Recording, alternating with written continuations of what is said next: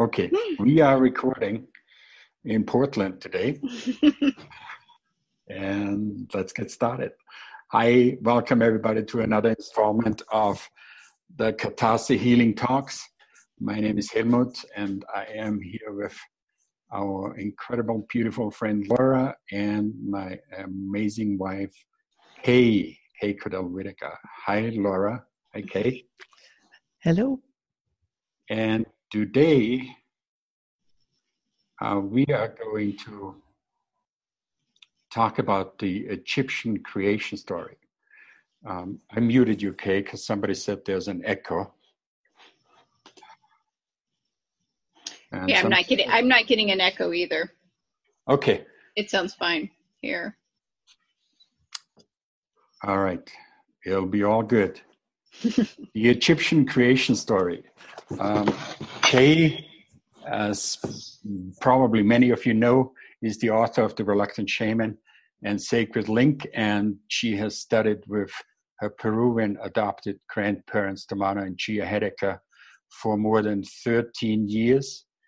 And what many people do not know, she also studied the uh, Egyptian uh, mystery teachings from the temples of Isis and Osiris. And that's where today's story is coming from. And we are very, we are all very excited about the storytelling time today. And I, I just wanted to mention when you listen to this, this is not just words. There's big medicine this, that comes with these stories. So um, try to listen with more than your mind listen with your heart, listen with your entire being, because there's a lot that is being offered in, in these stories, and and I can't wait. And the more you are able to tune in with your entire being, the more you will be able to receive and benefit from all of this. So let's get started. Kay. Okay, thank you. Am I audible? All right. All right. Thank you. Um, this is uh, some of my, my favorite stuff, my favorite stories. And like Helmut said, this is from um, ancient Egypt. It's from pre dynastic Egypt. The temples of Isis from pre dynastic Egypt. And in these teachings in the temples this is uh, this is a really big way that they they teach a lot of their material and it's it's in stories there are many creation stories uh, from egypt a lot of them are within the dynastic era uh, but also there's there's still some that have, uh, keep getting passed down from the pre-dynastic times as well. This is one of them. This is one that was part of the teachings within the priesthood. So the priestesses and the priests, as they're uh, learning to live in the temple and and learn all of the different ways of, of doing things, all the different uh, medicine and magic,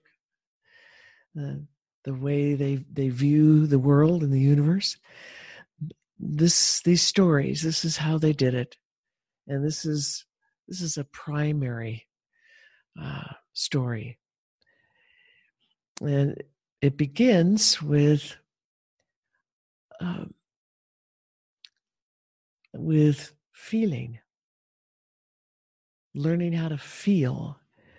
One thing that, that's happened in our modern culture we've stopped learning how to feel an awful lot of stuff, awful lot of things. Feeling things in ourselves, feeling things that are outside of ourselves, feeling what's going on with the people around us, what's going on with other things around us, pets, uh, gardens, uh, animals, neighbors, this the feeling of the space, the time that that we're in, the feeling of spirits. all these different kinds of things. So this is this has a lot to do with learning about perceiving things on, multiple levels, which in, includes in a really big way this feeling. And we use the word feeling to talk about emotions.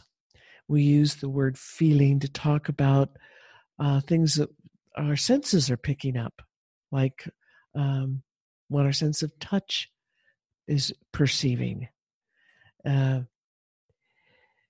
sometimes we use the word to mean something else a little more nebulous, just a, a feeling, a sense of something. For the pre dynastic Egyptians, for people uh, learning the temple life and the temple ways, feeling meant everything that we can perceive, every kind of perception. So, the first thing that we're most aware of is our physical senses, and those become pretty obvious to us. We learn about perceiving those and feeling those. We learn about our emotions, and we're calling those things feelings too. What we don't get taught are all these other subtle things the subtle energies, the subtle um, changes, the movements of things that are going on inside you, inside you know the area around you, your space uh, on our planet, in the skies. And for these pre dynastic Egyptians, the, the temple studies, learning this subtle kind of feeling begins to become even more important than perceiving with your physical senses. And sometimes even more important than perceiving with your emotions. So I want to ask all of you to uh, stretch stretch your perception stretch it out perceive on all these different levels for the pre-dynastic egyptians we have our physical senses and going into this nebulous this feeling area this is when we are doing things with our our spirit, our our song. We're learning how to perceive things with our song. And our song has lots of senses. It has lots and lots of senses. The Egyptians counted 360 of them. Uh, we're going to work on the, the most basic ones, the ones that come to our attention first. And those are the spirit senses that mimic the physical senses. We're not perceiving um, this information through the physical senses, through our actual eyes or ears or touch, smell, taste. But we're perceiving them with our spirit, with our song, with our spiritual energy. And they seem like there's something that might be coming through our our physical senses, but they aren't. It's spiritual energy. It's spiritual information. And this kind of medicine story, this creation story, there's so much medicine there. There's so much going on in an energetic way, in energetic realms. And we can perceive that. We just have to let ourselves tune into it, relax. Relax slow down your brain waves, slow down all the frequencies in your body. Get into alpha brainwave state, very relaxed. And while I am talking about the story, telling the story, feel it. Feel it all the way through with your spirit, with your energy, your auric field, with your spirit senses. Feel it with your physical senses too. We, we learn by experience. The Hetakas say this in Peru. The Egyptians have always said this. Real learning comes from actual experience. And our actual experience goes way beyond the physical senses and way beyond our 3D time space. We're going to be talking about parts of the universe that are way outside of 3D time space. But we can perceive that. We can perceive it, we can experience it, and we can learn from it. So that's what I want you all to try to do. This is the way it's taught in the temples. And that's that's how we're doing it today here. So the story begins before everything else before there is anything else. There is no universe, there is no physical matter. It's way before that. Way, way, way, way, way before that. There's no space, there's no time. There's nothing, absolutely nothing. There's blackness. The black. The eternal black ever reaching black. But it is vibrant. This black emptiness is very, very alive and very, very, very full of energy, very conscious, very knowing, contains all potential all the potential for all possible things that could be created, any kind of universe with any number of different types of dimensions and and different kinds of realms and worlds all that potential all the blueprints for everything that could possibly be is in this blackness, in this energy. And when you turn your attention to perceive it, to feel it, you could feel how much energy there is, how much aliveness there actually is in this blackness. It's so vibrant, it's so intense. It's not like anything we've perceived before. This blackness, this is Oset Kemp. Another name for Oset is Isis. That's actually a Greek word that has come down to us, meaning Oset. Kemp means black. The black is black. The fullest black, emptiest and fullest at the same time.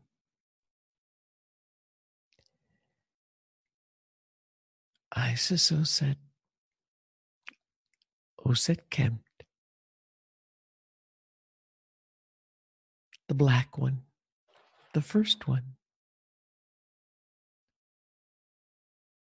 She is the keeper of everything. She's the beginning of everything, the middle of everything, the end of everything. She is all. She perceives all. One day she decided she wanted to make a universe. Started thinking about that, what kind of universe she wanted. What would that be like? How should she go about that? She thought for an endless piece of time how to make this universe. What should it be? What should she create? What would be the steps?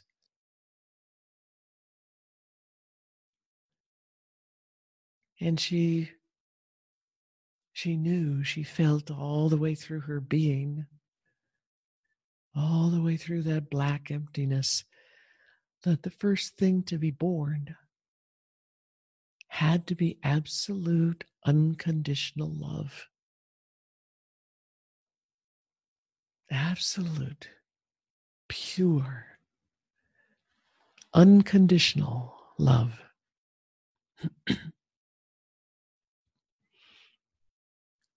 So she birthed Mut. Mut, unconditional love. She filled the blackness with unconditional love. Remember, there is no space yet, there's no time she birthed and she birthed and she birthed and outpoured unconditional love.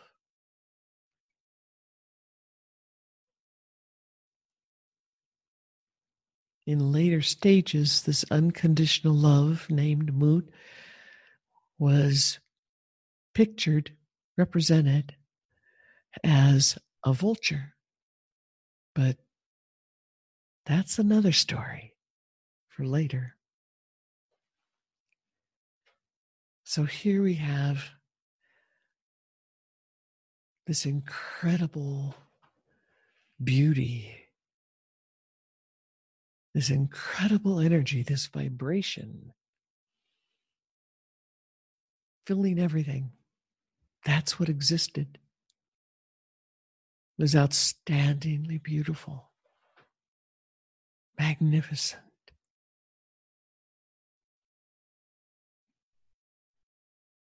And she thought, everything in the universe will be built out of this unconditional love. It will be made out of it. That is the raw material. That is the first material. The first, you could say, element. Absolute unconditional love.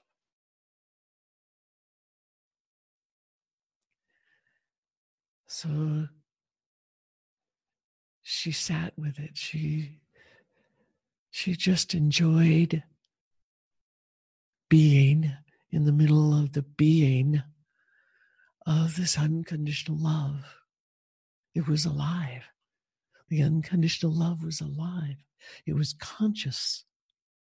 It could think, it could feel, it could perceive, it could communicate, it could move.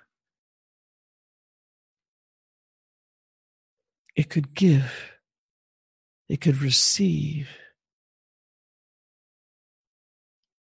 It was the most beautiful thing that she had ever imagined.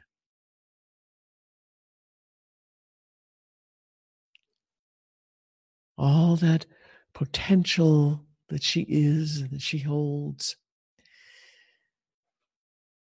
she pulled out of out of all that potential more and more and more unconditional love. She just kept filling the universe she was making with more and more and more and more. And it still pours out of her today.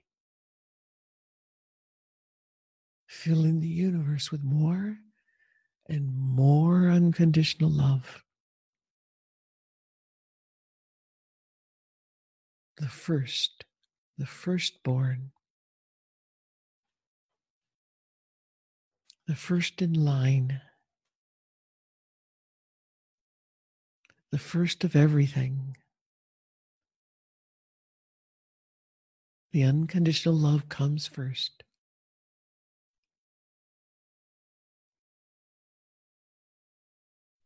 And one day she decided she wanted some more. She was ready for more. She knew a little bit more about what she wanted, what potentials to go for, to bring into physical being. And the next born was Neith, the weaver, the goddess that weaves everything into being, into physical matter, into a 3D time space.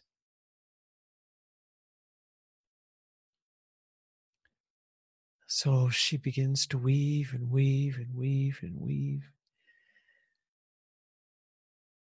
And she's following this unconditional love.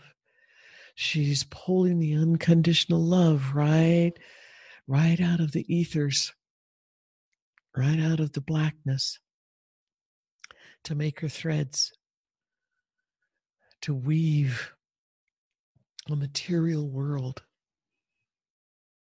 a 3D world with space and time. And they're all built out of unconditional love. Every thread glowing, glowing and humming this this is the thread that she's weaving everything with. This is the thread that becomes the life energy of the universe. The threads are alive. They, they have aliveness, great aliveness. They have all this potential that they're carrying that Oset Kemp had designed for them to carry, wished for them to carry. They have this energy of thought and perception, consciousness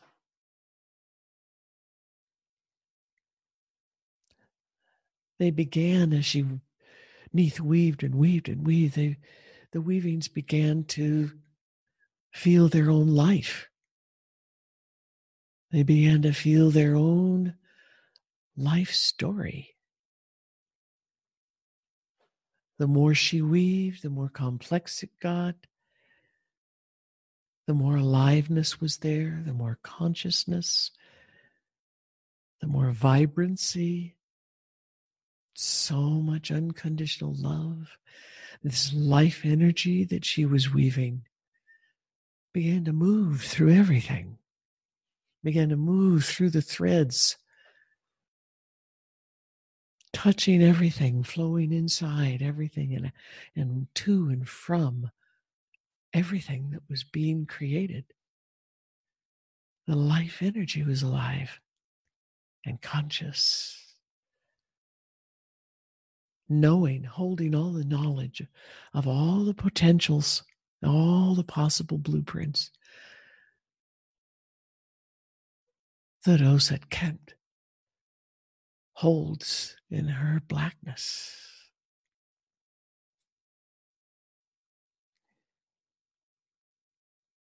Things began to congeal into individual individualness uniqueness, unique individuals of all kind, all kinds. The life energy filled them, flowed through them, and went on to the next unique individual They were becoming entities. They were gaining in aliveness, in awareness, consciousness, perception, the ability to, to think and process information and think up new things. They were getting so complex and so unique and individual that they had the creator's abilities. They became creators themselves. They were a genuine piece of Osset Kemp. Full, full, full of unconditional love, absolute unconditional love. And as they realize their uniqueness and their individuality, they also realized that they were connected. And the more Neith weaved, the more connected they became. The space between them became full, full of, of life energy, full of all kinds of energies, full of the thoughts of the individual creations, the these newborn entities, full of their emotions, their sensations, their feelings. This space, this field between them became alive. And it's connected everything and everybody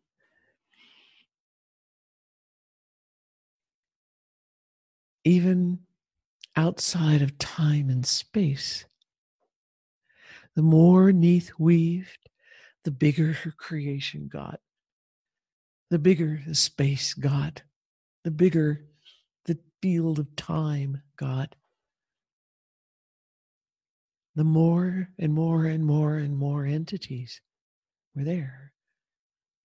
Each a beautiful song, a unique individual song, each a unique individual piece of their creator, Osset Kemp. And so full of love, so much love. As creation was coming into being, all these things, all these beings, all these songs coming into being Osset kept kept birthing out more unconditional love. It just kept pouring out and pouring out and pouring out. It was endless. And it filled everything. It filled the weavings of Neith. The more she weaved, the bigger everything got, the fuller everything got. The more conscious everything became, the more they realized, each one, what they were. They were feeling it, they were perceiving it on all these different levels, all these spiritual levels, all the physical levels. They were feeling that their uniqueness, they were feeling their own consciousness. They were feeling the potentials. They were feeling their own ability to be able to create things. And so they began their own weaving, weaving within the weaving, creating. Creation within the creation. And the universe is unfolding. It's unfolding, it's growing, It's evolving. The consciousness is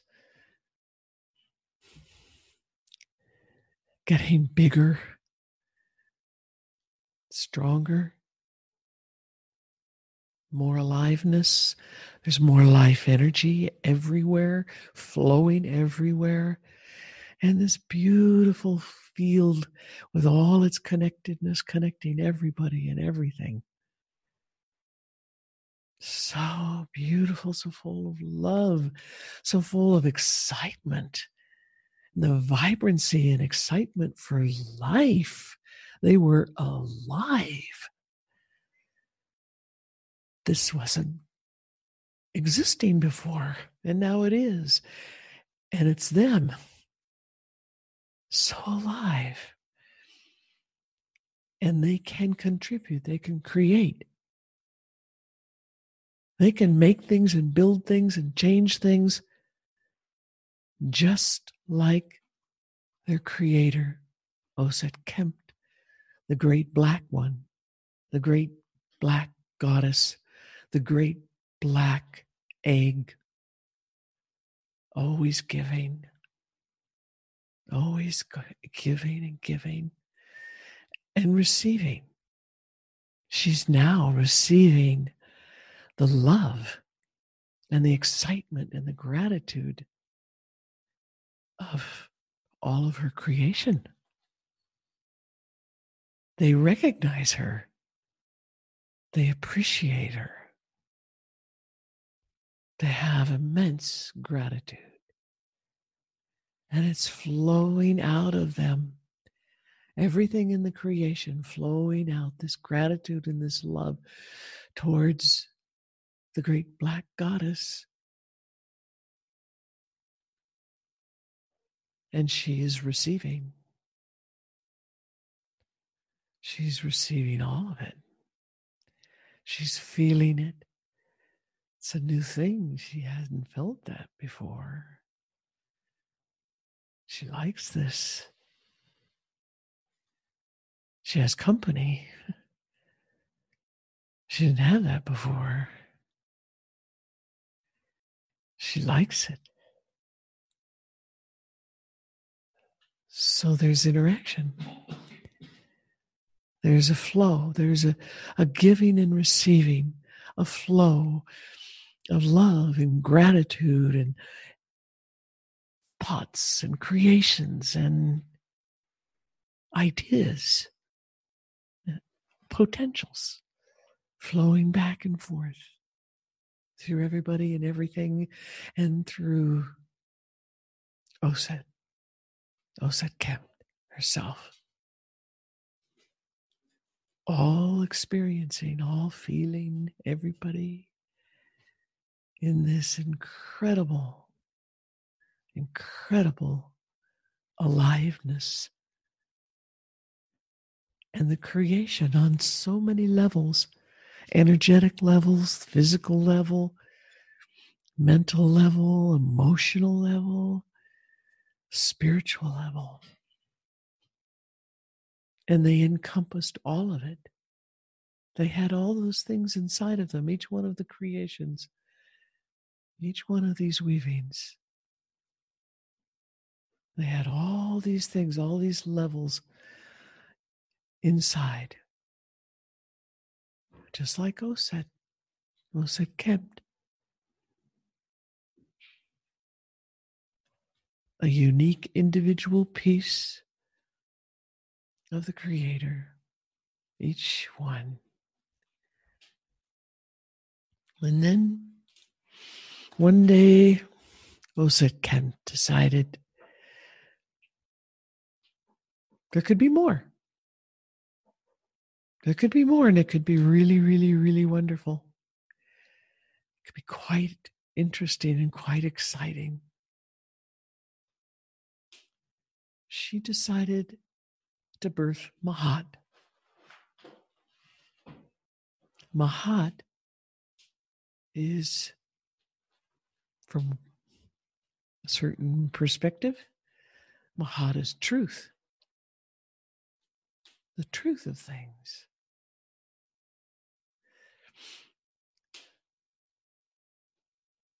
But as we look at the truth of things, the creation is getting bigger and bigger and bigger. There's more and more and more of it, and more levels of it. And, and it's expanding, and there's more spiritual levels, and energy levels, and, and emotional levels, and possibilities, and mental levels, and possibilities, physical possibilities. It's expanding. And Mahat brings even more. In her truth, Mahat brings perspective. She is the truth of perspect- perspective.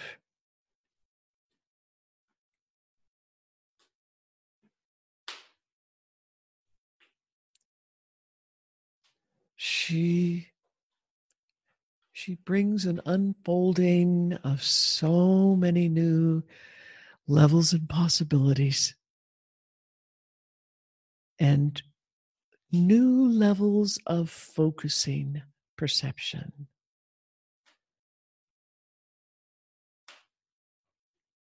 In the 3D world, 3D time space, with all that weaving that is just unfolding and growing and growing and growing. So beautiful, so full of love and life energy and all. So many different things, so much diversity. This is what Mahat brings.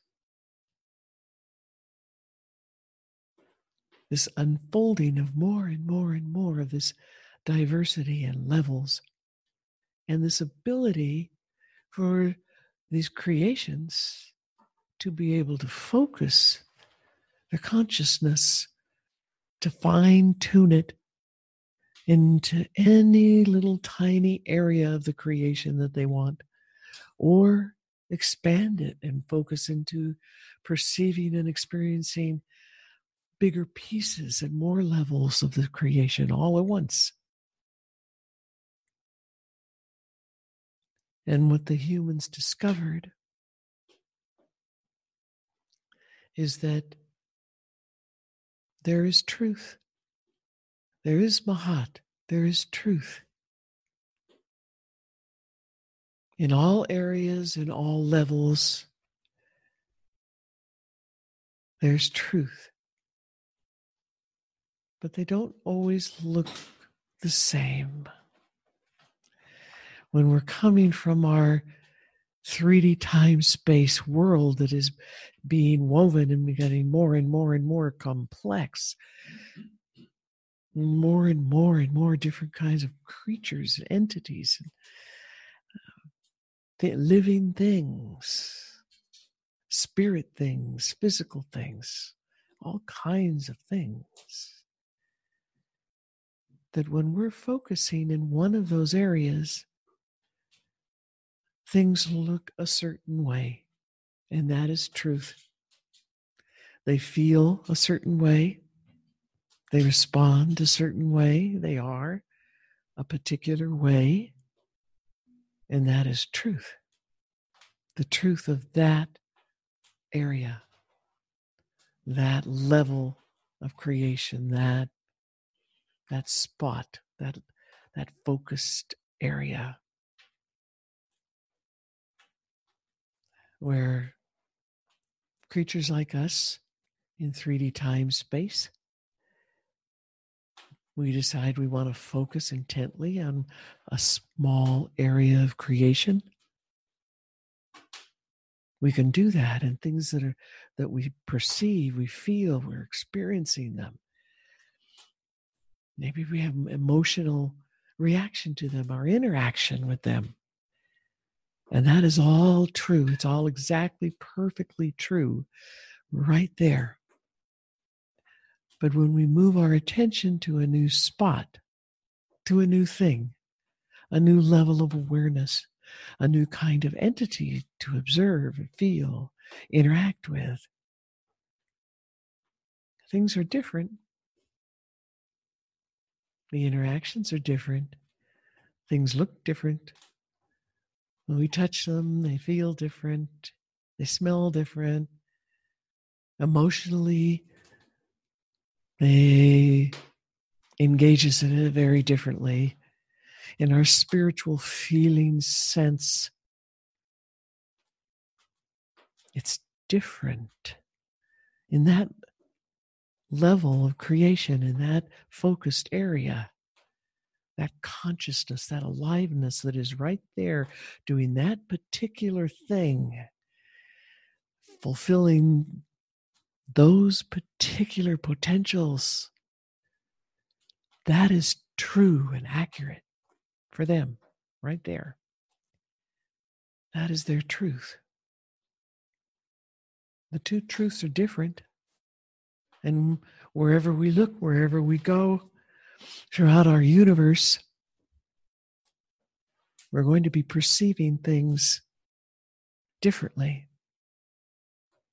And as we, like us, like a human, uh, we we have a song. We're, we're an entity in a human body, and eventually that human body's going to die, get old, it'll die, and we have our song, we have our spirit.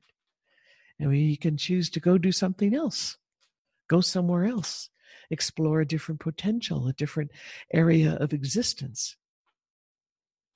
And maybe try on the, the 3D time space clothes eh, that are in that realm, in that area. It's going to be different. We'll perceive everything very differently because we're in a different place. We're observing from a different spot. Everything that we choose to focus on is going to be different. It'll that perception is going to feel the experience is going to be different than it was when we were in this human body trying to perceive that same thing. It'll be different. But they're all true. This is Mahat. This continual evolving of our universe into more complexity, expressing more and more and more different potentials. And we, as these entities, can go wherever we choose in this universe and step in. Step into that place, that level, that that kind of world, that kind of uh, consciousness, that kind of existence, all those types of potentials.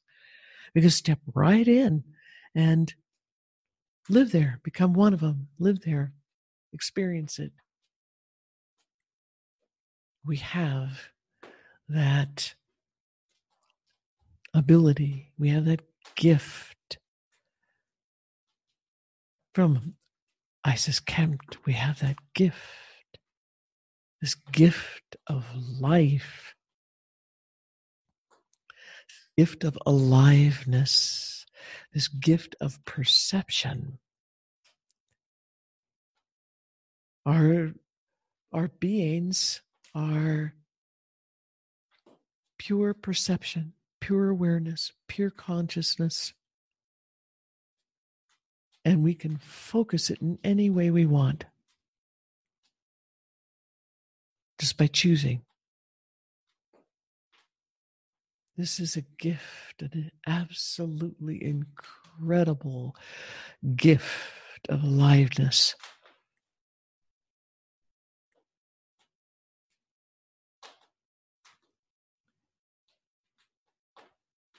And when we choose, we can feel what the gift feels like throughout our whole being, past the physical senses. We can experience our own aliveness. We can explore our own aliveness and everything it contains. And we can share this with all the others. Everything else that is alive and conscious and unique. And everything in our universe is. It is all, all alive and conscious and unique and different. Isis Kent, Oset Kemp, decided she really, really loved diversity. She loved having this life all around her.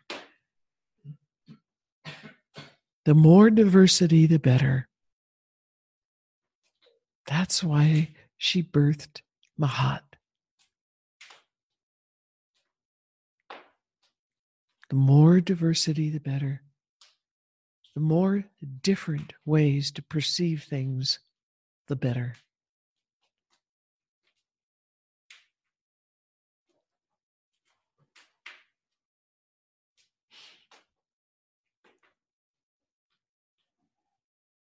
In the teachings, we're taught to feel this, feel it with our song, feel it with our heart, feel it with our mind, our linear mind. Linear mind can't qu- quite grasp it all. It's going to try to analyze it and categorize it and stuff like that. But uh, it's part of who we are, what we are, and how we do what we do. So it needs to be part of the game too. We need to feel it with all the spirit senses, with our physical senses, with our emotions, and there's so much. There's so much there. There's so much depth there. There's so much aliveness, so much unconditional love, so much gratitude in the universe. Because that's what we're made out of. We're made to be that. We're made to experience it. And we're made to experience it in so many different ways, endless, endless different ways. We're designed to create, to explore, to experience. That's a big piece of who and what we are as humans in this creation, in this web, this weaving that is continually being woven and rewoven and added to. And we're this endless flow of unconditional love that is ever growing. And we are this endless flow of life energy that keeps everything alive, brings life, brings healing, brings nourishment, brings knowledge. And we share that. We are that and we share it. And we receive it from everything else. Everything through the universe is sharing. They're sharing these things. They're sending all of this information and this experience and this love and aliveness to everything else through the universe constantly. And we're constantly receiving. One of the unfortunate things that we have done with humanity, our little corner of humans on planet Earth at this time, we've taught ourselves to close those doors, to shut everything down, to limit our perception to physical, physical sensations, the senses, and we've even turned those down a bit too. We've limited it to our emotions, our human emotions, but we keep finding ways to limit that as well to try to quelch them, turn them off, stash them away, ignore them. Or we'll pick a favorite one or two and dwell on them obsessively. But those are all learning experiences too. That's that's where we've been. In our time and space, in our era, that's where we've been. And now it's time for us to turn that around. That era is ending. It's essentially gone. And we have to learn how to reach back out, how to open the doors and the windows let the light in, let the air in, let let all the the scent of everything in, the sounds of everything, and the beauty, the beauty of the light and the colors, and the dance, and the diversity, and learn that that is who and what we really are that is our our truth in this little corner of the world for our species. That is our truth. That is Mahat for us right now. Turning turning everything back on. Learning how to perceive again. The pre dynastic Egyptians said we had 360 senses, different senses. Only five of them have to do with your physical body, the physical part of your senses. So, what do you think some of those other senses are? We've talked about a little bit of them. The spirit senses that mimic the physical, our emotions are actually senses. Our consciousness, our ability to focus our consciousness,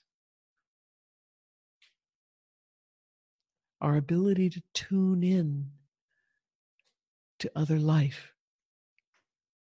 to the other consciousnesses around us, the other songs around us, to tune in, to touch them energetically, to tune in telepathically. This is a telepathic experience. That's another sense.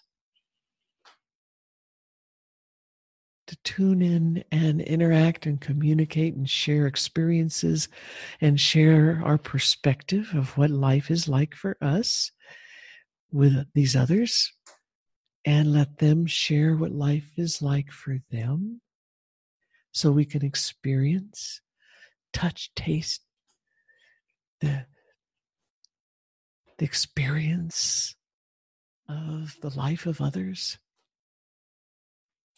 We have all of these gifts, we have all of this kind of capacity. And we're just we're just at the threshold. We're opening the door. We're at the threshold. And we're learning about them. For many of us, for the first time.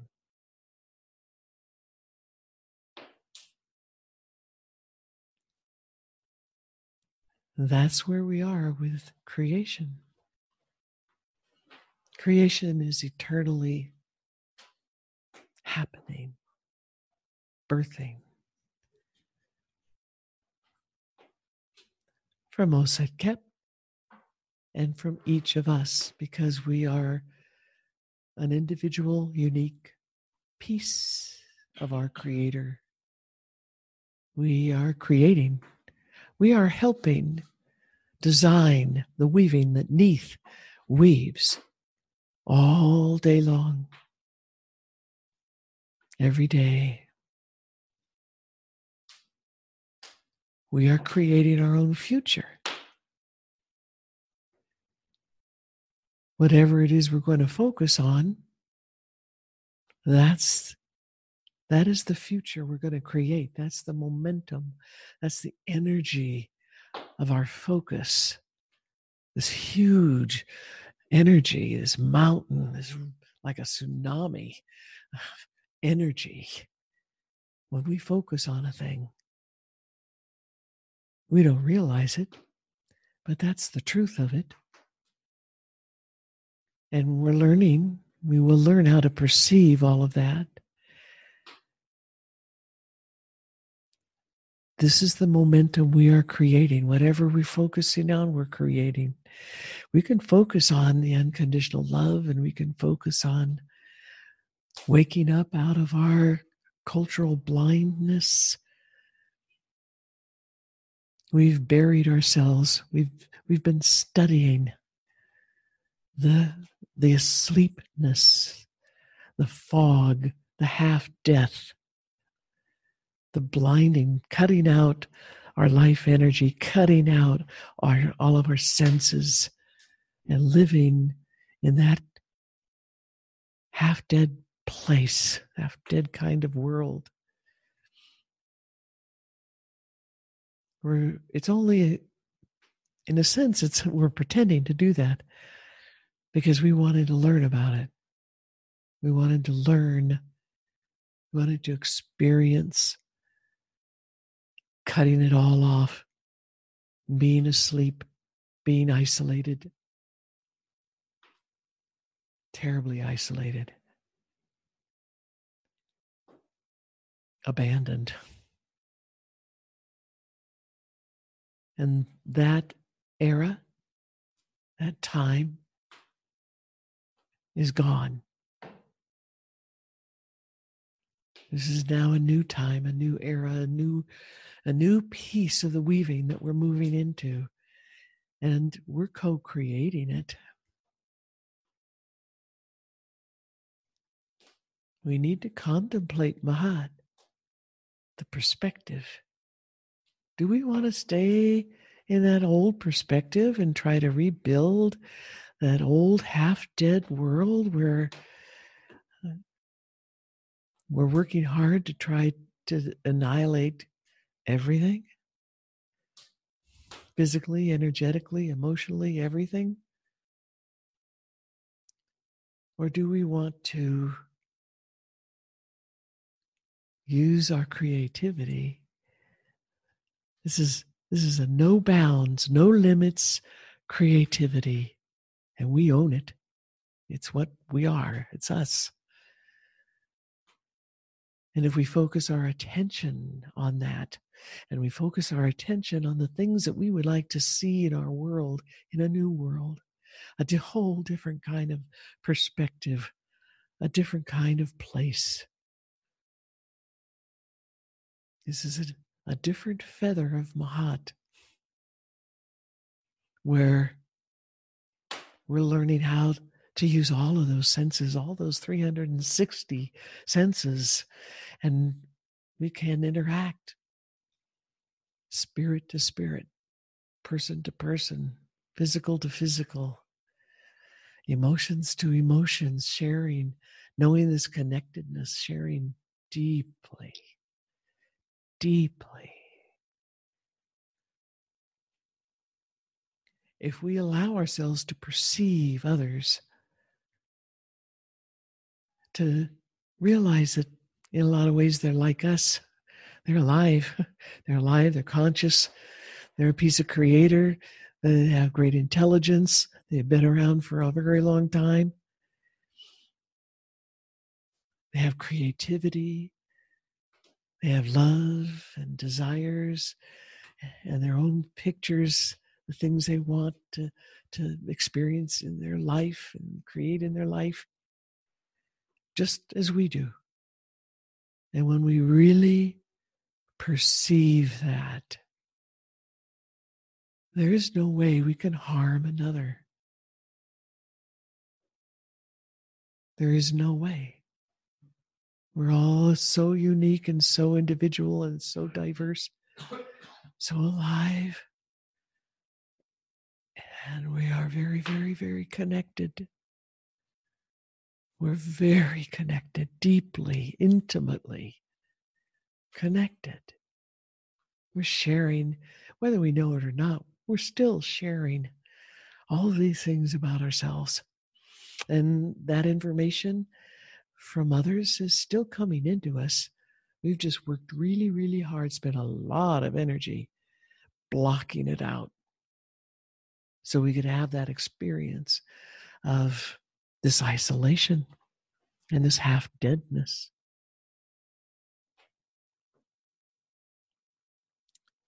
So, this is the universe that we live in, built out of unconditional love. Everything, the first step is unconditional love. The first thing that Neith touched when she started to create threads to weave a world with, to re- weave dimensions with. She is grabbing the unconditional love to create the threads. It's all created out of unconditional love. That's something that we need to perceive. We need to perceive that. When we were not in this particular phys- physical life uh, as a human on this planet, in this time with this crazy era that we've been in, we've experienced all these things. We know these things. Your song knows these things. And if you dive deep into experiencing your song and letting yourself remember, you can remember what that's like. This incredible sharing from entity to entity. You can remember things as crazy sounding as being in the middle of a nebula, being part of the nebula. A nebula, big, a big cloud, a stellar kind of cloud out in space with all of those different gases and materials and colors and exploding stars and all that stuff, birthing stars in the nebulas. We've all traveled there. We've all been there. We've all been part of places like that. And we can remember it. We can go back and remember it. We can even send the focus of our attention out today to a nebula today, way out there, and experience it. To feel what what kind of life they have, what what is that like in that light with all those colors and the and all the electrical things that are going on in the plasma and the spirit level of all of that, the consciousness, the amount of love that's there, the creativity that's there. It's fabulous. It's mind blowing. And we can tune into that fresh today, a here, here now today experience by sending your focus of your attention out into the universe to experience it.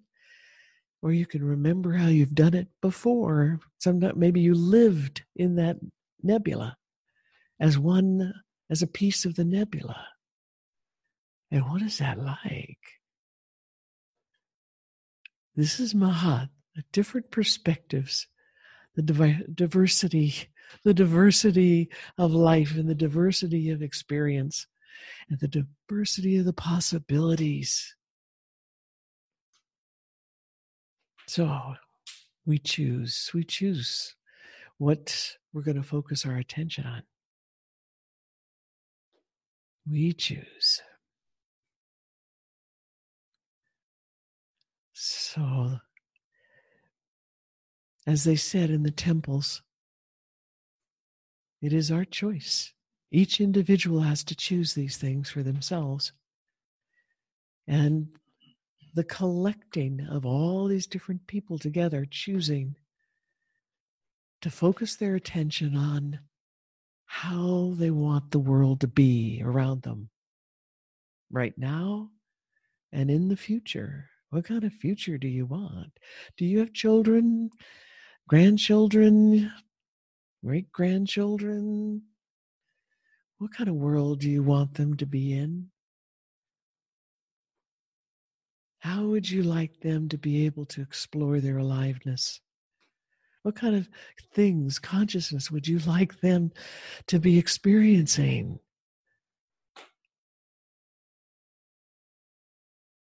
We have all the abilities to say, have telepathic communication with each other. We can easily perceive the aliens that come from other planets, star systems, galaxies and they really are diverse. Many, many, many, many of them. They're really, really diverse in who they are, what they are, what they can do, how they live, what they perceive, how they share. We have the capacity to communicate with them.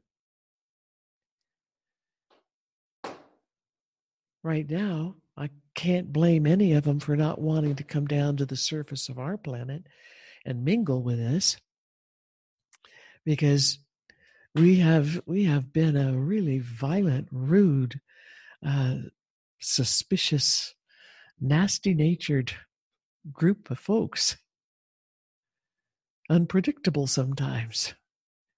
Sometimes that in a not nice way. Do we want to see a future that's not like that? Leave that behind with the world that's dying away, with the history that's going behind us, and build a world that has those possibilities of those kinds of interactions. Just think of what the experiences that, that, could entail and the, the kind of knowledge that could entail, the vibrancy of the aliveness the creativity.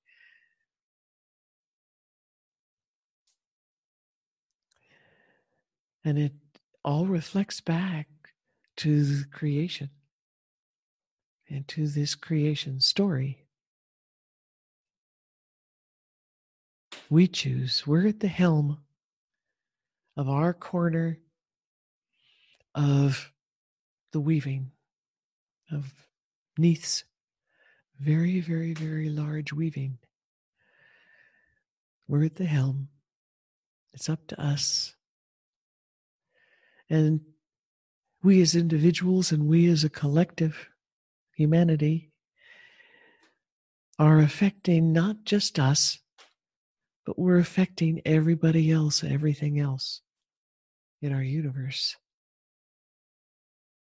All these other kinds of th- things uh, and places and realities and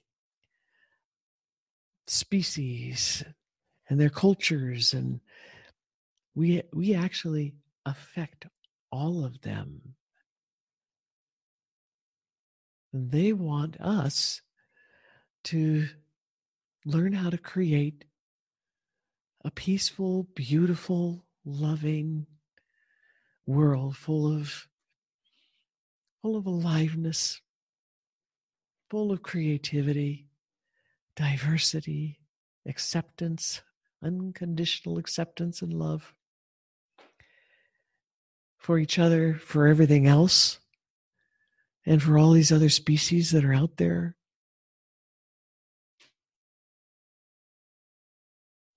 These are things to contemplate. This is a medicine story.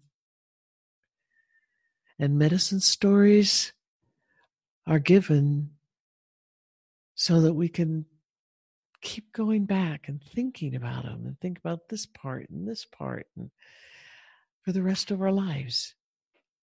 They will teach you. This medicine story will teach you and give things to you, extraordinary things to you through your whole life. If you let it. if you allow it, if you accept it in into yourself, into your mind, and keep going back and thinking, and just don't try to force things on it on this the picture of the story with your linear mind. Don't try to force analysis on it, but let it teach you about life and aliveness and diversity and love and all these other things. So uh, I thank you. I thank you all very, very, very much. It is an incredible honor and a privilege to be able to share this with all of you and share it with others. Let, let the old story spread because there's so much teaching in it that we really need right now. Mm. Thank you all.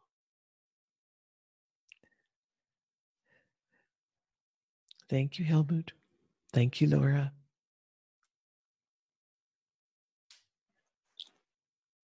Wow. Mm-hmm. Wow is a good word. I need a Kleenex. thank, thank you, Kay. Thank, thank you, Kay.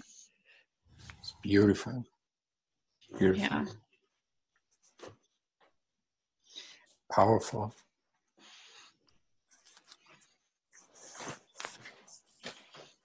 No, it's one I'm excited to. I'm choked up. Sorry. I think one of my favorite part. There's so much of that story, but I love this time. One of the things you know, I you had said and I heard was when Isis Oset when she received the love and gratitude back. You know, a lot of people, it, that's the, you know, there's, it wasn't worship, it was love and gratitude. You know, it really, and how balanced and powerful it, love and gratitude back and accepting it you know how it just exponentially then grows it again? Yes yeah, it does. Yeah talking about how she received it. We have to learn how to receive it as well. It's, it's one of the things we learned how to do in the dead culture is to not let ourselves receive anything of this love and the aliveness and and the diversity, the the power of the potentials and, and the love. Everything's radiating out love in our world, in our whole universe. The rocks, the dirt, even the cement that you walk on is radiating out unconditional love and aliveness and life energy. And we learn how to shut it out, not receive it, not let it in, to shut it out. The story we've been told that we believe is that we are isolated. We're separated, we're isolated, we're abandoned, and there is nothing out there for us to receive. There is no love out there for us to receive or anything else. So we shut it all out. It takes a huge amount of energy to shut all that stuff out. There's, there's so, so, so much. There's a big universe. There's an awful lot of lifeness and a lot of different songs and consciousness out there. And information and love and energy from all of it, everybody, is coming to us, to each of us, all the time. informing us about things, gifting us, healing us, loving us.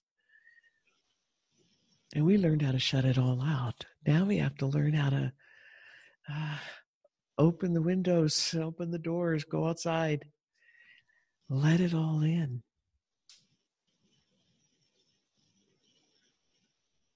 It's truly what I want to do now. it's like well, every ounce of my being today just wants to go outside and, and dance and be with it after. I mean, these stories, they are so, so much medicine, so much medicine, so much learning.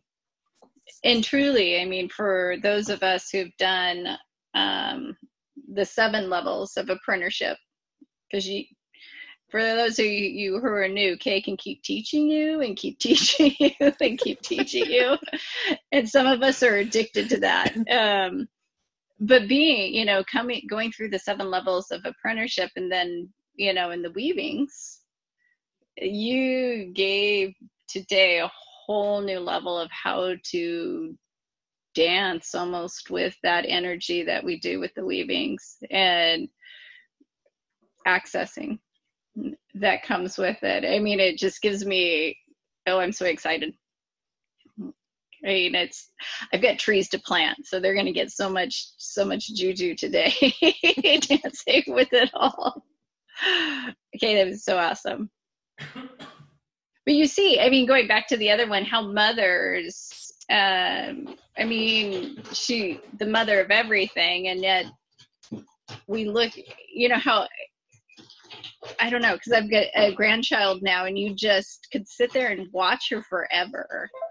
How she's perceiving and receiving and perceiving, receiving, and it's you know, um, my husband's grandparent or my husband's parents, so the great grandparents around, and they had said that you know it's just like they love wa- just watching her. We can all just sit down and watch her, and um, they don't remember doing that with their own children. You know, it's almost like they were so caught up in directing it, they missed like this radiating unconditional love and experience that's happening with these little ones. And I'm bound and determined, I'm not going to miss any of that. but we, you know, you see mothers, you know, and that's why I think too that moved me that she received it back she was present with the that which she created and set forth and you know and it, it, allowed all of that love that she put out there to radiate back and receive it. Just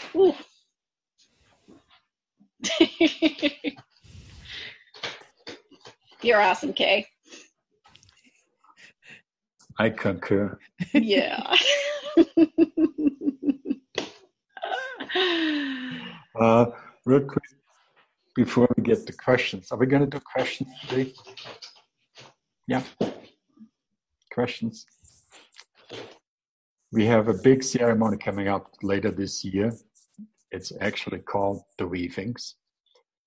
Uh, we'll share a lot more about that going forward. So make sure you're on our mailing list. Um, if you're not, I'm going to put a link in here, in here where you can where you can join our webinars and that puts you on our mailing list. Uh, another another link I'm going to share is if you want to talk with us more of how you can get more engaged with the studies and the teachings, there's a, a website link I put in. It's katase.world forward slash talk. You can set up a time and we we meet and talk online. And thank you again so much. Okay, very, very beautiful, very powerful, powerful. Um, there is a Q&A tab uh, in the menu items on the bottom of your window, of your Zoom window. Uh, you can put questions in there. We're going to do some questions, right? Everybody? Okay. There's one question. Gloria wants to know more about um, Mut and being pictured as a vulture. Um, that's a big story. I don't know. Do you want to go into that today? Sure. sure. I think we can do an entire separate webinar on that one. Actually, maybe we did. We did one. I might be there. I think it's. I think I recorded it. That was when I was on duty. I was on duty. well, as much if you want to share quick to give an idea, and maybe we find that recording and, and share it out there as well. That'd be good. Yeah. Um, as creation moved on and uh, and kept evolving and and we we have uh, our sentient species like uh, like us humans uh, developing everywhere all over the universe uh, here on earth with our human species we uh, developed in such a way that we really um, we really needed a lot of help in learning how to communicate with with each other. And we we are coming from a place as as a song uh, an entity that has had lives in in other sorts of places and other kinds of species where telepathy is the norm. And their whole race has always been that way. Uh, others evolved into it. And there's a piece of us that remembers that in, in our song that there is this this way of communicating this capacity. And it's so much more reliable and easier and you can communicate so much more information back and forth uh, with telepathy than just our our physical speech that we have here. But we've been uh, developing and using and exploring and experimenting with our our physical speech and and written um, written language as well. So part of these explorations, uh, we need symbols. We need a way to take a lot, a lot, a huge, large piece of information about something and consolidate it all into a single symbol. So that is one of the things that we we did uh, for many, many, many millennia, working with these different kinds of symbols. The Egyptian hieroglyphs themselves, each hieroglyph has a huge meaning to it. You could write, you know, a whole a volume, or maybe more, with a lot of the symbols uh, on just a single symbol. And then it, it developed uh, in a way where uh, we were using language with letters that were representing a sound, and then we'd, we'd put these sounds together to um, a way to, to put in physical form our verbal language and be able to spill out anything. So the Egyptians took um, about 24, 25 of these symbols and used them as letters. They still had their original meaning, which was vast, but they would use them as letters uh, so that they could um, use this form of, of writing. I think that's phonetic writing to be able to share with other people in a different way and, and people from other cultures. Uh, it's it made things easier. Uh, there was more opportunity for being able to write things down and share. So, what uh, they ended up having is the, this alphabet, and then they had another whole group uh, of symbols that uh, create um, multiple sounds altogether, uh, syll- syllables. And so there's that. They eat all the the symbols that make up that those uh, phonetic combinations, um, and all the individual ones that they all have their individual meanings, and they have their their group meanings, which in this case are are solely about sound combinations. And then there's all this other, this huge number of symbols, the hieroglyphs, pictographs. And they have a word that, that goes with them, but there's this whole meaning about the word and the history of the word and the mysticism of the word and uh, all this you could just write volumes and volumes and volumes of of what the meaning is of these different symbols. And in the priesthood uh, this was a big part of of things that we learned because a lot of the mysticism the spiritual teachings were encapsulated in symbols that were used as hieroglyphs and used as as part of the writing. So you could write a very simple um, plain sounding sentence about a you know, piece of information about something and at the same time be telling a huge story about the mysticism of uh, what you were talking about. So symbols, they they're encapsulating just volumes and volumes, sometimes whole libraries worth of information. So we're talking about moot, usually spelt M U T, moot.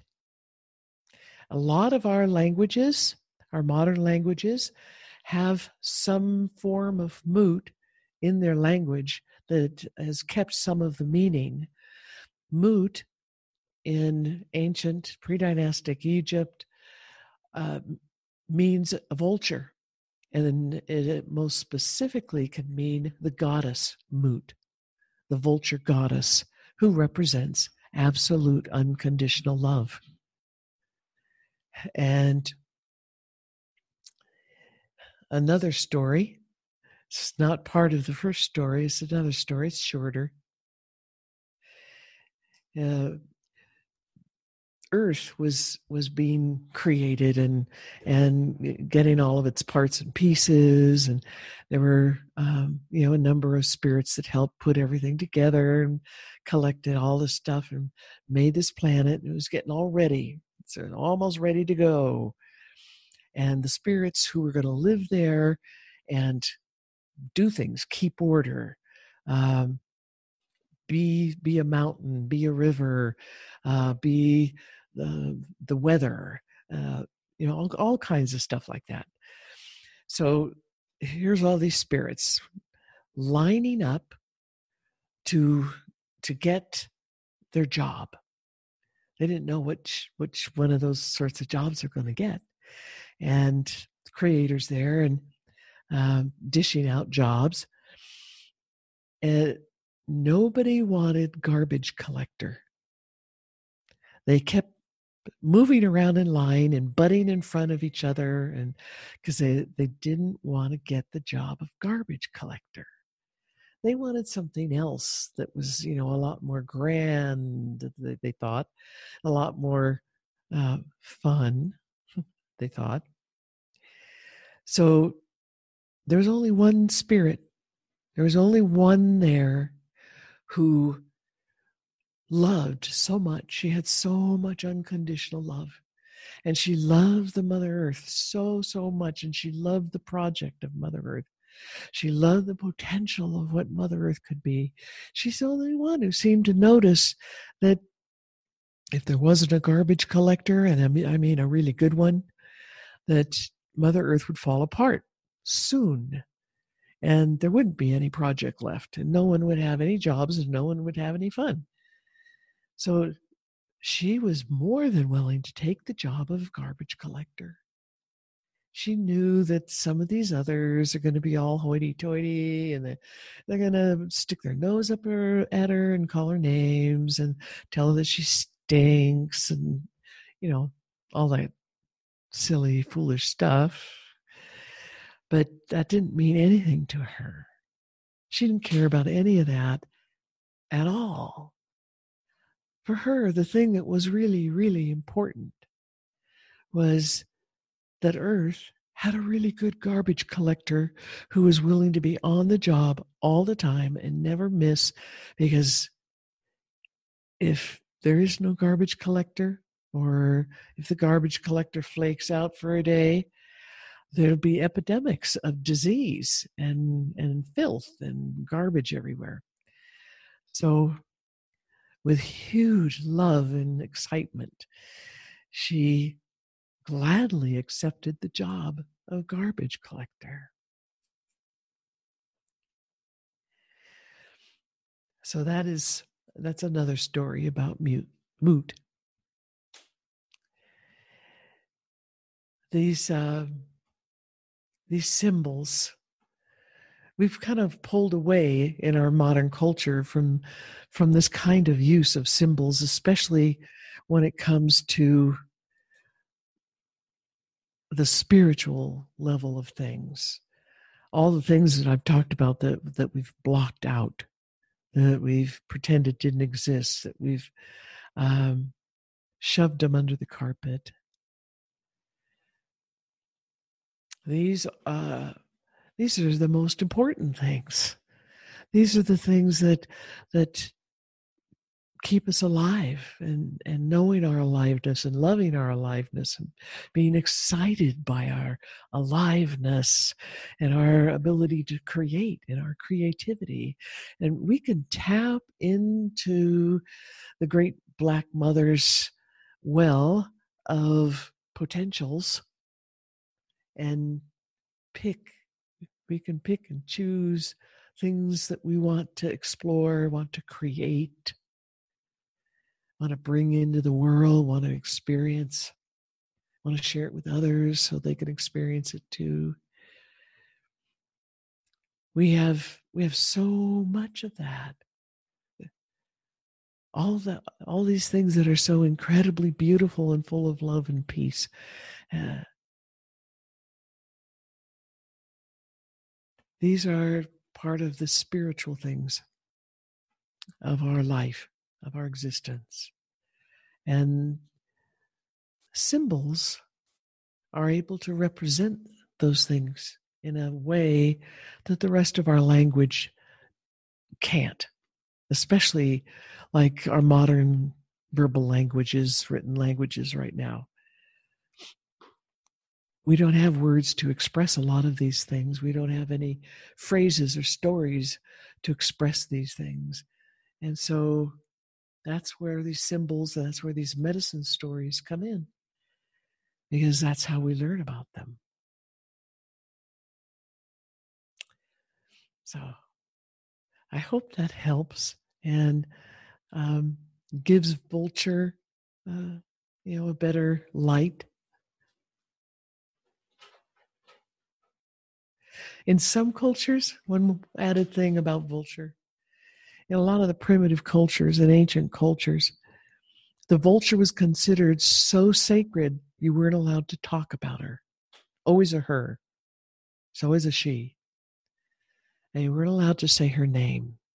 You weren't allowed to use her image because she was so, so, so sacred.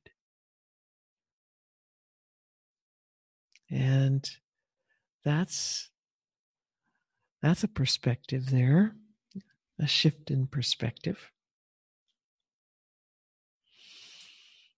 We need to play with that. We need to explore perspective. I hope that all helps. Thank you, Kay. Thank you. Uh, we have a bunch of different questions. Do we do we want to go through all of those? We've been here for a while. You guys decide.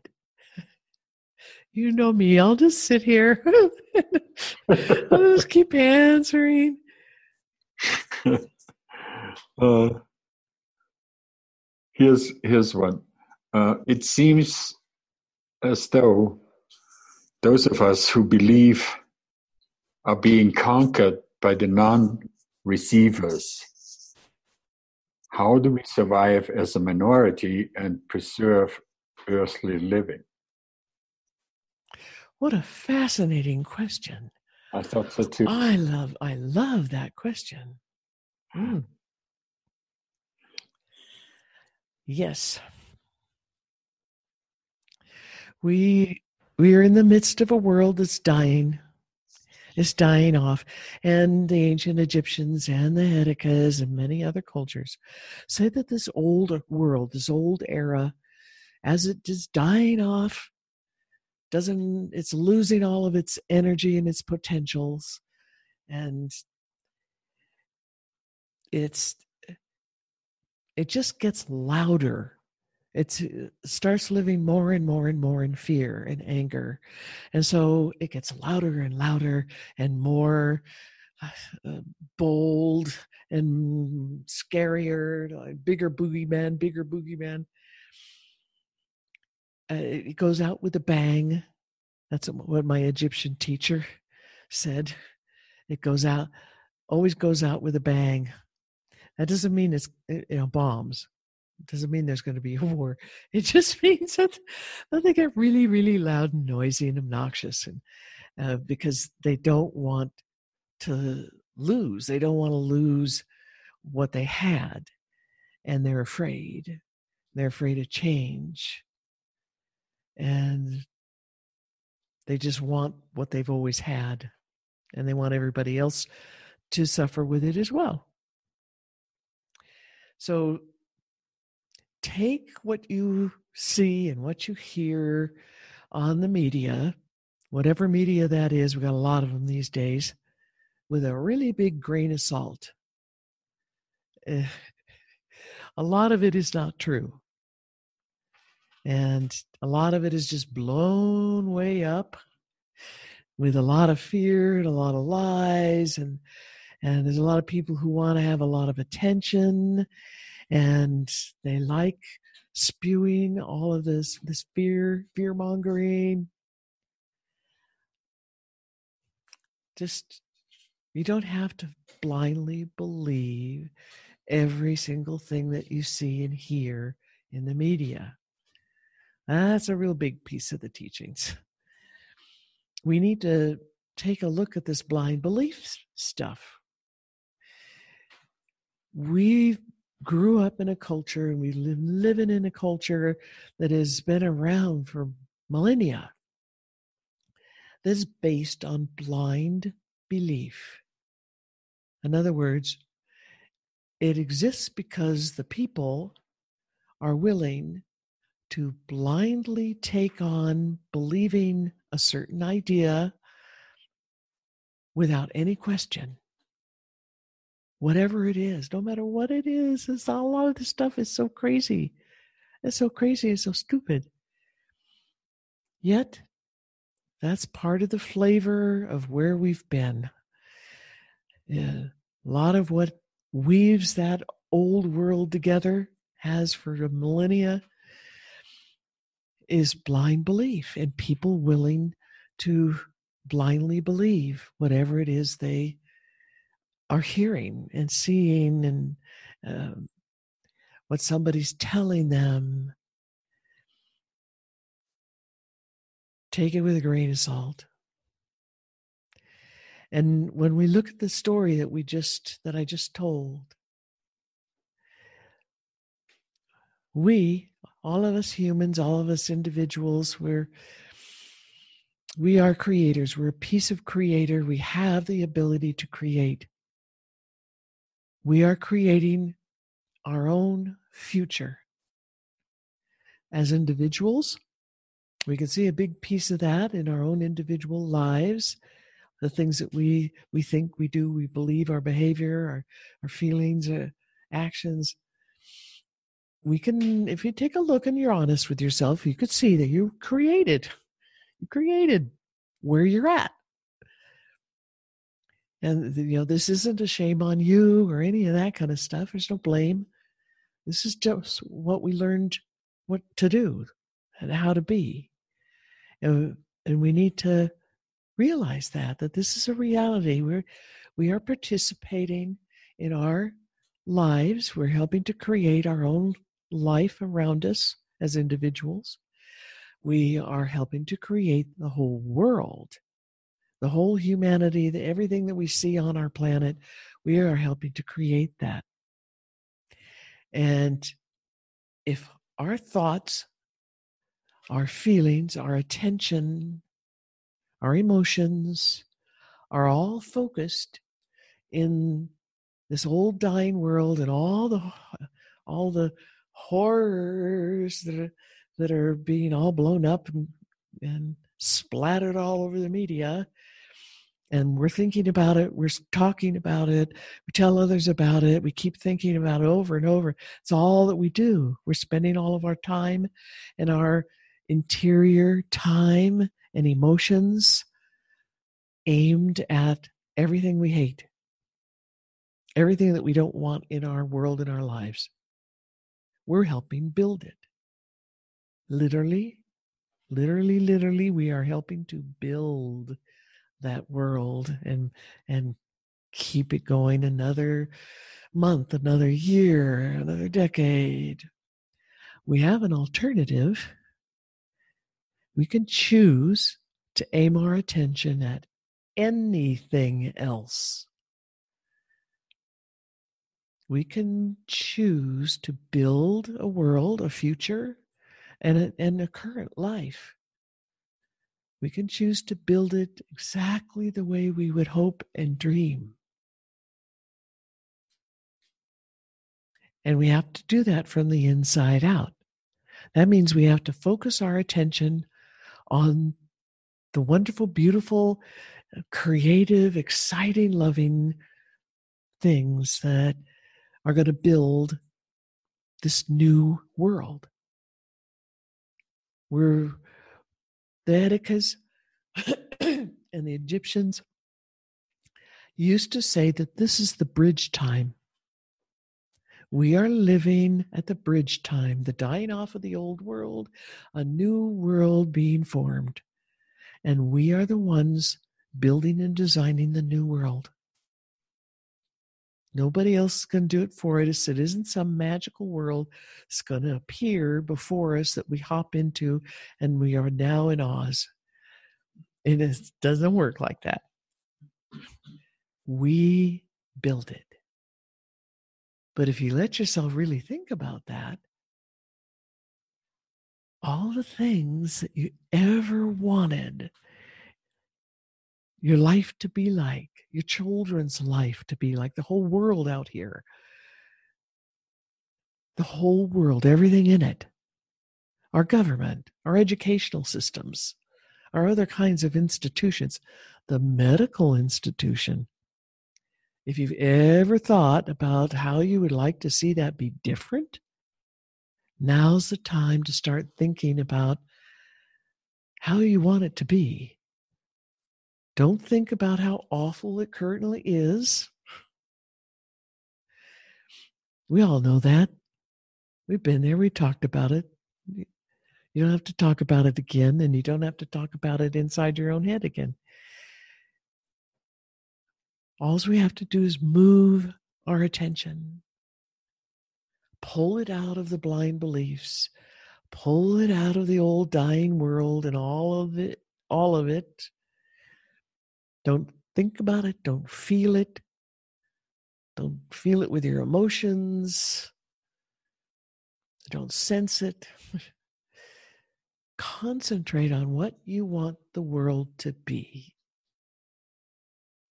What kind of a super world do you want the next world to be?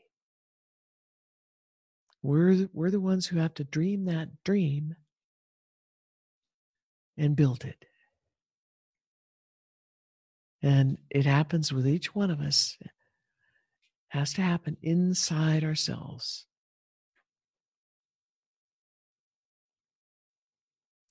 And it, you know, kind of boils down to simple, masky, creepy stuff,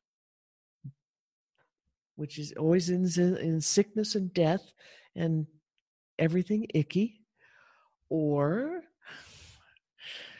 a, a beautiful, heavenly, song filled, love filled, beautiful future that you want to see, that you want to experience. You want everything in your life to be that way. You want the world around you to be that way with those kind of details. You put your attention either there or you put your attention there. That's we have two choices. And it's also said that right now we have two timelines in in front of us. We're at the at this edge. A preface. A, what's that word? Prep, prep, we're at a threshold. Precipice. Precipice we're there. And it's it's like it's like we could take our attention, dive into the belly of the black egg, draw, just dive in, into Oset Kemp's big black belly full of potentials and possibilities and what ifs, and find all the most beautiful things that we want our life to be our world to be, the, the world we want to give to our children and our grandchildren and their children and their grandchildren. What do we want to build? And we concentrate on that. Stop feeding the old beast and feed the picture of the new world, the song, song world unconditional love world, happy world.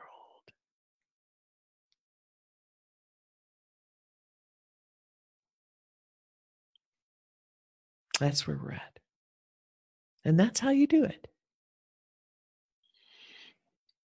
Our attention is a an astounding tool with an enormous amount of power. That's where our power is our attention. And most specifically, how to focus our attention. How do you focus your attention? What are you going to focus your attention on? We have so much power. So much power. And if you want to do something like learn learn these teachings uh, you really start to learn about how much power we have access to. It's mind boggling. And we can use that. We're using it every day, whether we know it or not. And what we're, we're doing when we're asleep, we're using it to build and rebuild and maintain that falling apart, icky, warring world. So it's a matter of choice. What do you want to spend your attention on? has always said you have two things you have attention and you have time. So, what are you going to spend them on?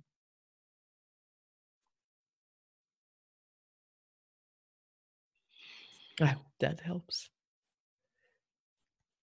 Thank you again, Kate. Beautiful. Truly. Kind of led into a good tease about the next webinar. a little bit.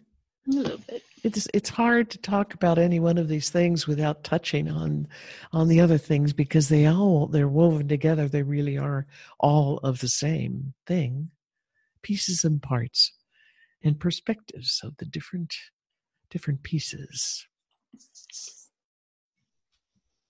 Okay, we got a few more questions.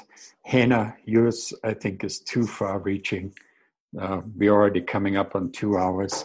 You're welcome to bring it to the mentorship. So um, I hope that's okay for now. Uh, Cindy, beautiful comment. Laura, you want to read that? Let me unmute myself and I can. Uh, Cindy wrote here, hello and thank you three so much. Not really a question, but wow. This was very physical for me. As the talk went on, I began to feel the energy building, best way I can explain it. And it was all all a feeling very foreign and new. It brought joy, tears, and a hot flash, you can relate, um, words cannot explain the depth of the feeling um, very well. Oh, beautiful. Thanks, Cindy. Mm, thank you. Awesome. Thank you, Cindy. And here's a lineup of um, a combination of questions, but um, I think I don't have a name. It's like computer generated letters. So, but the answer, whoever wrote these questions answers it themselves. Um, uh, once we open to the voices everywhere, such as in the Stones, how do we go on a walk without being overwhelmed, um, without shutting out everyone who wants to talk, say something? And the next post is how do we walk in concert with the vastness of the world on a daily in a daily way? And then the next comment is pretty much answering it is it simply walking in unconditional love and meeting everyone through that? That's true. I muted you so i said that's true.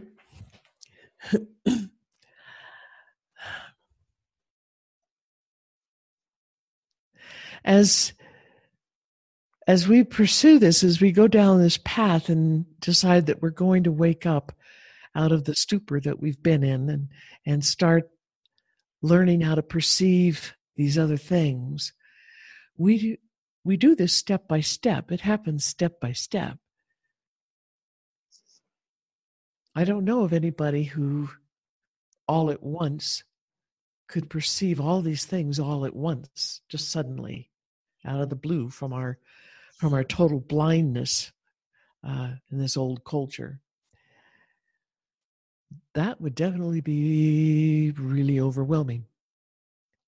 But as we learn to do this and engage, we're we're moving our focus. We're we're tuning it in and moving it around, and we're looking at, for example, one rock, and talking to it and feeling it. Maybe we pick it up if it's a little and feel it with our our physical senses maybe smell it even and and just and feel it with our heart and, and feel it with our emotions and, and feel it with our spirit and quiet ourselves down. One of the big keys is to is to quiet down inside of ourselves.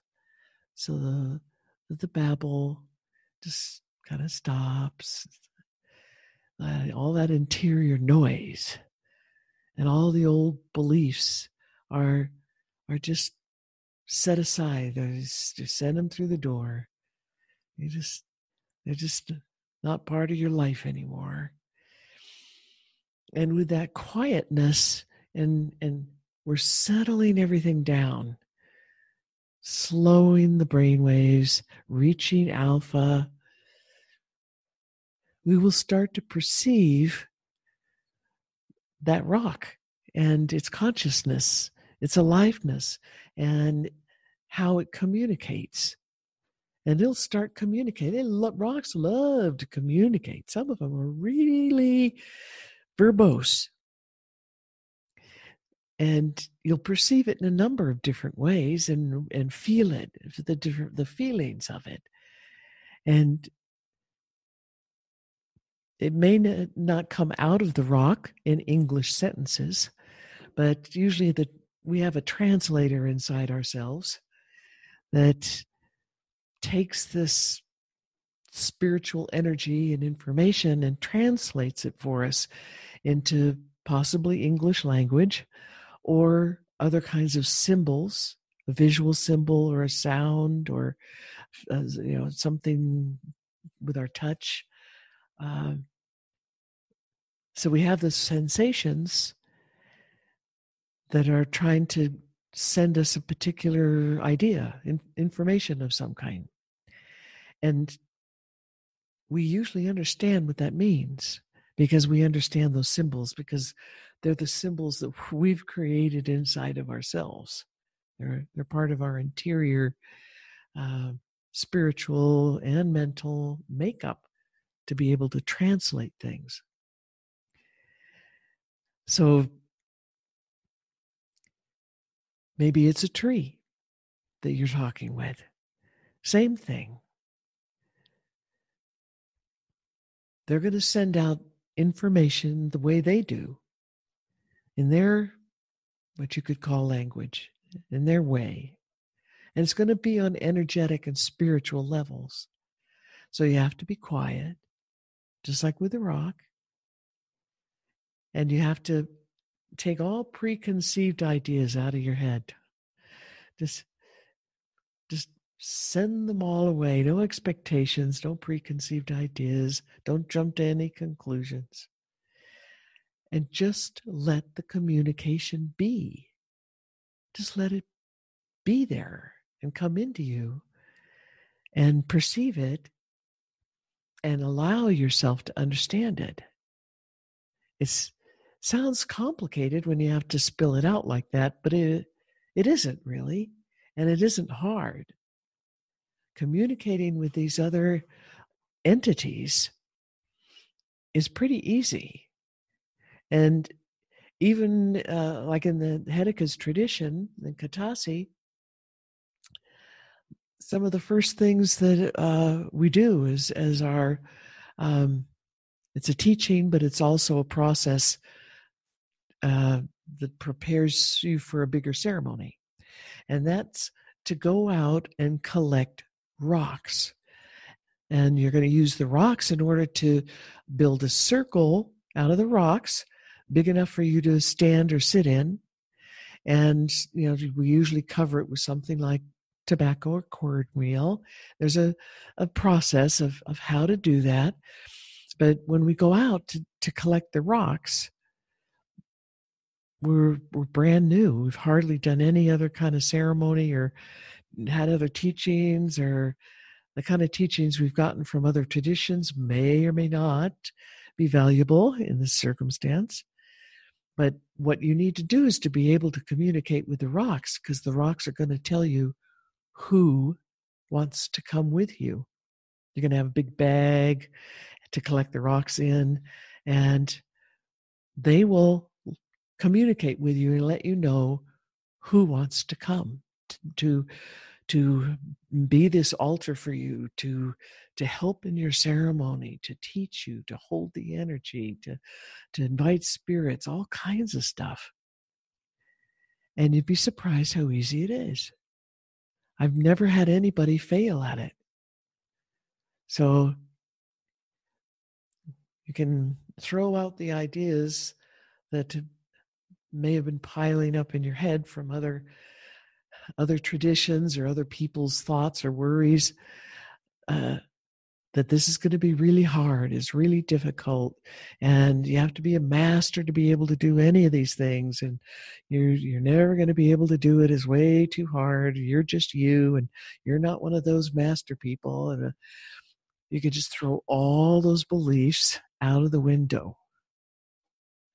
Just throw them throw them out because this stuff is your it's already part of you it's a part of your song it's part of what what we are and all we have to do is turn our attention to that and start doing it and it'll be there it will be there. Sometimes some of it feels a little slower and it takes a little more work. Maybe getting the the modern life babble out of your mind and beta waves in your brain uh, to slow it down. Sometimes we get so caught up in that that that seems to be the thing that's that's hard in the moment to to be able to settle down to quiet down send all that stuff through the door and quiet down and let your song be and let the song of these others be and know that you're connected. You're deeply connected, and you have the capacity to know what they're saying or what they're trying to give you, what kind of exchange that they, they want. And they will tell you. And it's a beautiful experience to because it's not just like hearing somebody say words with your ears it's it's a whole being and a whole body experience to receive the communication and understand it. It's it's different than the way two people standing facing each other talking at each other back and forth. They're standing there talking at each other back and forth and with preconceived ideas and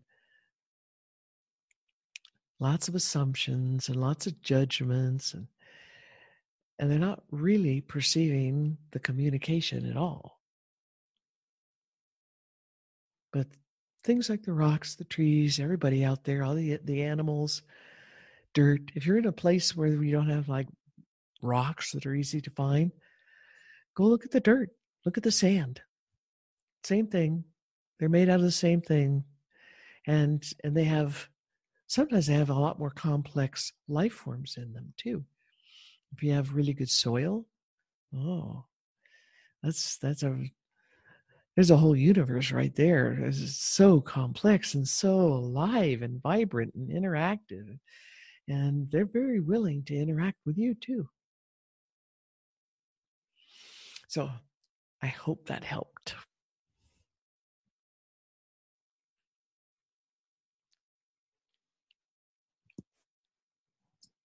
All right. I think we end on Belinda's note. You want to read that, Laura?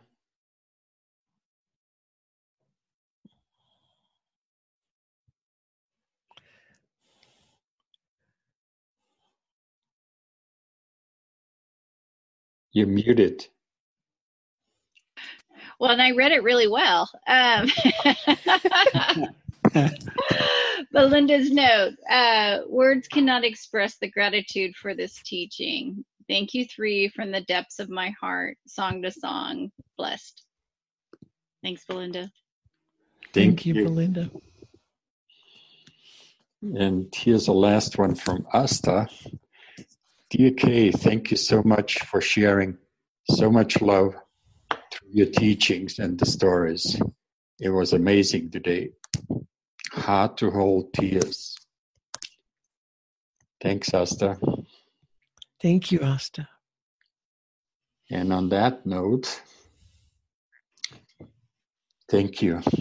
Thank you, Kay. Thank you, Laura. Thanks, Helmut. Thank you, every, thank you everybody. Thank you, Helmut. Thank you very much for all the things you do. People don't realize how much you have to do to make this happen. so, thank you as you always say. Thank you, Laura. Thanks. You too. Thank you very much. And everybody, everybody out there, thank you. Thank you. Because with you listening, there's a chance that these concepts, these teachings move forward. And they'll move out into the community and there's a chance that they will move out into the next generation because these are things that we don't want to lose we can't afford to have our future uh, lose lose any of this So thank you. And we'll be doing many more of these. Okay. Thank you. Love you. Love you all so very much. Mm.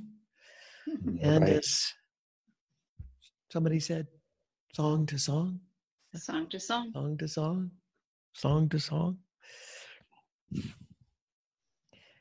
heart to heart, song to song. Okay. Until next time.